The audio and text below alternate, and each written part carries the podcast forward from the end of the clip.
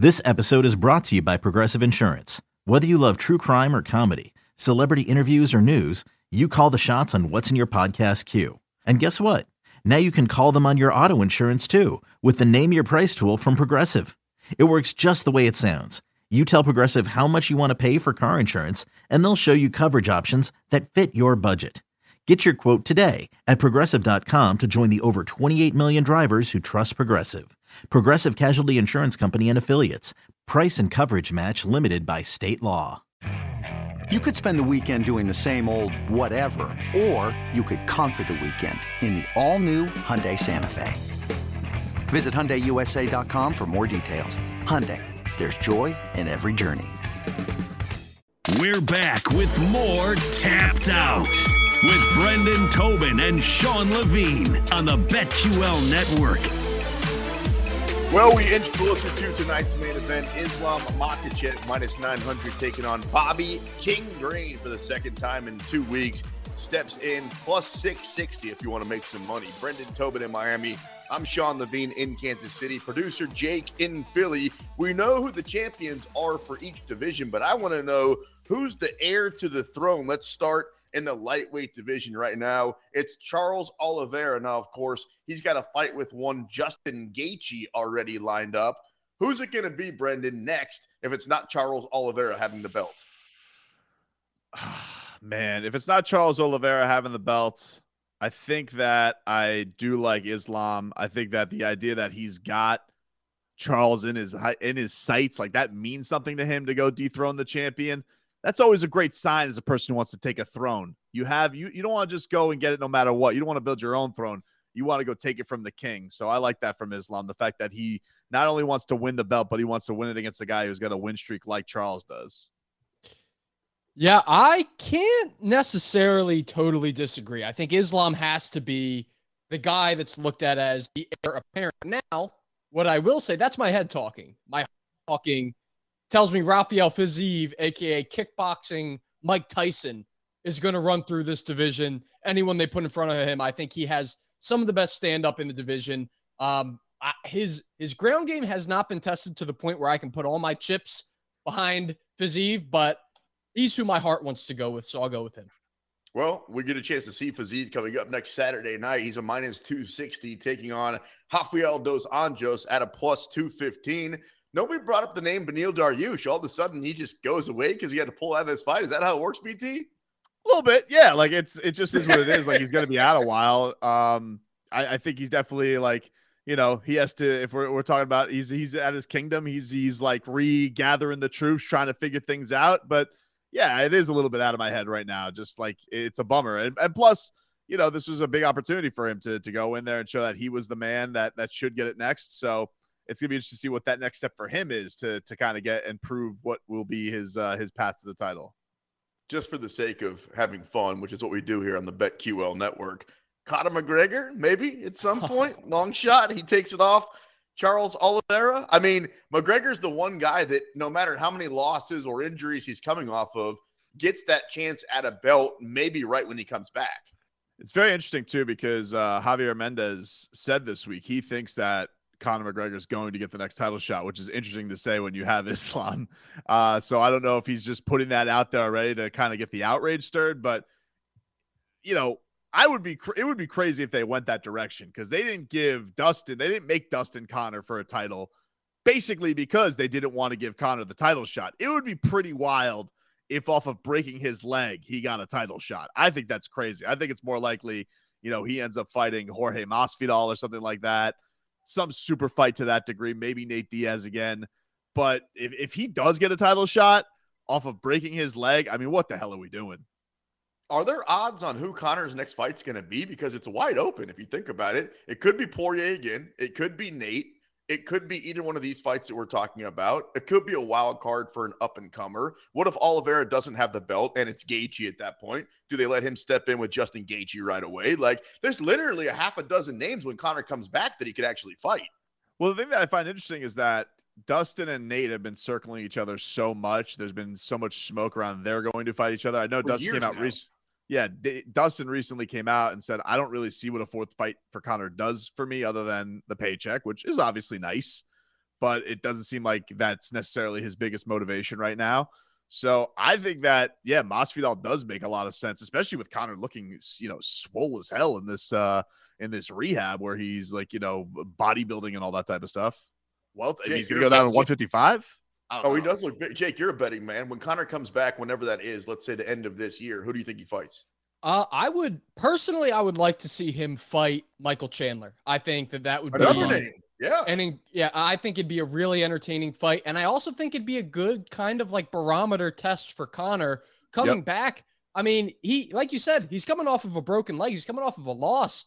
Uh, I think he still has, I know he's Conor McGregor, but I think he has something to prove before he gets another title shot just yet the more we talk it out, maybe there's like 10 names that are actually realistic when Conor comes back that he could fight. All right, let's move our way up to the welterweight. Of course, Usman has had the strap for a while. Who ends up taking it off of him, BT? Nobody. This has no this has no air. I think this is I I don't believe in I don't I don't believe in the Hamzat. I don't believe in Leon. I don't believe in Vicente. And you guys, I mean, I know you guys think that Colby Covington and him are razor thin. I don't think Colby's going to do it against him either. I think this is the man. He's the man in the sport right now. I don't see anybody beating him unless he decides I want to change weight classes for fun. Jake, anybody taking that belt off Usman? I'm I'm all in on Hamzat hype train. Uh, I would like to see what he looks like because he hasn't fought in so long. So maybe maybe a slight delay uh, on the train schedule, but I, I don't know. Hamzat has done nothing but dominate. He has theoretically has the same type skill set, maybe not as as at as high of a level as Usman's is, but yeah, why not? Hamzat's Hamzat's the man. He's going to be one of the next star of the, stars of the UFC. I, I got to take him here. Hamzat would be fresh meat, of course, for Usman because he's starting to lap the division. I suppose Luque would have a chance. He's got the fight lined up with Leon, so Leon's actually on the cusp. Belal Muhammad, I don't know. Now I'm just spitfire, and I agree with you. BT, nobody's taken that belt off Usman at least for a while. Are you going to say the same thing at middleweight for Izzy because he's got the fight coming up against Cannonier? The only other guy that I could see on the come up, let's say within the next year, if that's going to happen, would maybe be Sean Strickland, but he's coming off a pretty lame fight. You know, this is one I is I think could be an off the wall one. Why does nobody ever talk about Colby moving up? Like, you know, we were just talking about he doesn't have many wrestlers to face. He's not going to face Kamaru again. I doubt that's going to happen. And he would be warranted of going up a division. He's looking for fresh meat. Certainly could talk up that fight he's not small. He's six one. He's a little skinny, I guess you could say, but so is Izzy for that one. I don't understand why that's never a conversation for Colby, why he's so obsessed with staying at welterweight. I feel like with his skill set, with the versatility he brings to striking, we've seen him struggle with uh struggle and have back and forth with smaller middleweights before. You think about uh, a guy like Kelvin Gastelum before. I like I, I like if Colby wins this fight. That's where I would set my sights. Forget the Kamaru thing. I would start setting my sights on Israel Adesanya and I actually think he could be the heir to the throne at middleweight. Real, see, I think there's an answer to that question. Let me try. He's at this point three fights away from winning either one of those straps, the way that I look at it. Even if he goes out there and wins this fight versus Masvidal, that's not going to be enough, as you said, to line up another fight versus Usman, which means he has to impress once again. But if he does that and stays at this weight class, then he can't be denied. If he was to jump up a weight class and say, I'm going to take that strap off of Izzy, he doesn't get the chance right away. I mean, we're not talking about Conor McGregor here. We're not talking about that type of popularity or that type of a resume. So for Colby, either way, he's at minimum two fights away from a belt. Here's my argument for that, though. Izzy has fought the likes of Anderson Silva and Yoel Romero off a loss for his title. He usually calls his shot and they let him. He's got this shiny new contract. And I feel like Izzy would be cocky and be like, give me Colby Covington coming up from, from welterweight. We'll make all that money and I'm going to smoke him. Another day is here, and you're ready for it. What to wear? Check. Breakfast, lunch, and dinner? Check. Planning for what's next and how to save for it? That's where Bank of America can help. For your financial to dos, Bank of America has experts ready to help get you closer to your goals. Get started at one of our local financial centers or 24-7 in our mobile banking app. Find a location near you at bankofamerica.com slash talk to us. What would you like the power to do?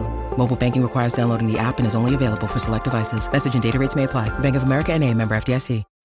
When you need mealtime inspiration, it's worth shopping Kroger, where you'll find over 30,000 mouthwatering choices that excite your inner foodie. And no matter what tasty choice you make, you'll enjoy our everyday low prices, plus extra ways to save, like digital coupons worth over $600 each week. You can also save up to $1 off per gallon at the pump with fuel points. More savings and more inspiring flavors make shopping Kroger worth it every time. Kroger, fresh for everyone. Fuel restrictions apply. With threats to our nation waiting around every corner, adaptability is more important than ever. When conditions change without notice, quick strategic thinking is crucial. And with obstacles consistently impending, determination is essential in overcoming them. It's this willingness, decisiveness, and resilience that sets Marines apart. With our fighting spirit, we don't just fight battles, we win them. Marines are the constant our nation counts on to fight the unknown. And through adaptable problem solving, we do just that. Learn more at marines.com. I don't know. I think it's. I think. I think that's the the, the way I would go because he does cleaned out this division. I don't know if Colby. I think Colby pro- maybe right now. I've never heard him talk about it. I feel like he has his sights set on trying to get back to Usman, but maybe this should be a new route he goes if the Usman door is closed. If you're going to talk all ridiculous like that, why don't we just say that Conor comes and beefs up just a little bit more, and then he steps in and he gets a championship fight with Izzy? You nuts, Brendan Tobin, Sean Levine, Jake. Who takes that belt off Izzy? Uh, I would say out of the people listed, I actually really like Jared Cannonier's chances. I think he's a super Really? solid. Yeah, I, well, out of the people listed, I mean, there's really not a ton of great competition. You mentioned Darren Till. I agree with you. I think he's a little overrated. Sean Strickland, uh, I'm not sure that he necessarily has the power to put away Izzy, meaning he's going to be in a point fight with Izzy, and I'll take Adesanya in that one.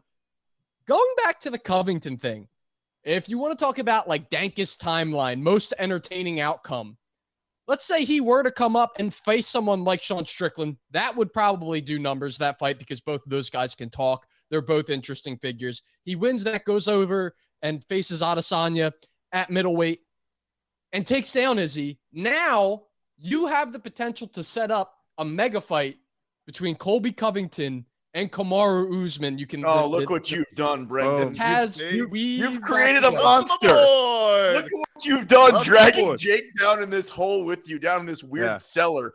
If he can't beat Usman, what makes you guys think that he can move up a class and beat Israel Adesanya? That's a different style fight, though. Like I know Izzy is good with the uh the takedown defense, but he's never faced a wrestler this good. And I think that it's it's it's just a different style that he hasn't gone against. I think that with Colby, you know, he's got to go with the he's got to maybe go through the fire a little bit. He's shown a willingness to do that before against dangerous strikers. Certainly, we'll see what he's got for Masvidal next week, but I think that it's just a different stylistic matchup that that Izzy hasn't necessarily taken on. And yeah, I think we're all talking about his talent and what path he could go to. I don't know if Usman is he's going to get there. We've seen it twice. We've kind of been there, done that. But again, yes, if Jake is right, if they do go and he's able to somehow become the 185 king, and I'm sure Izzy would definitely get an immediate rematch. But then thereafter, if he were able to somehow maintain the title, that would definitely, I think, tickle uh, Kamaru Usman's fancy. These three weight classes are wildly fascinating right now lightweight, welterweight, and middleweight. Light heavy, not so much ever since Jon left. Of course, Glover Teixeira has the strap right now. I think we're all going to agree that it's Yuri Prochazka, right? It's got this to be the next champ.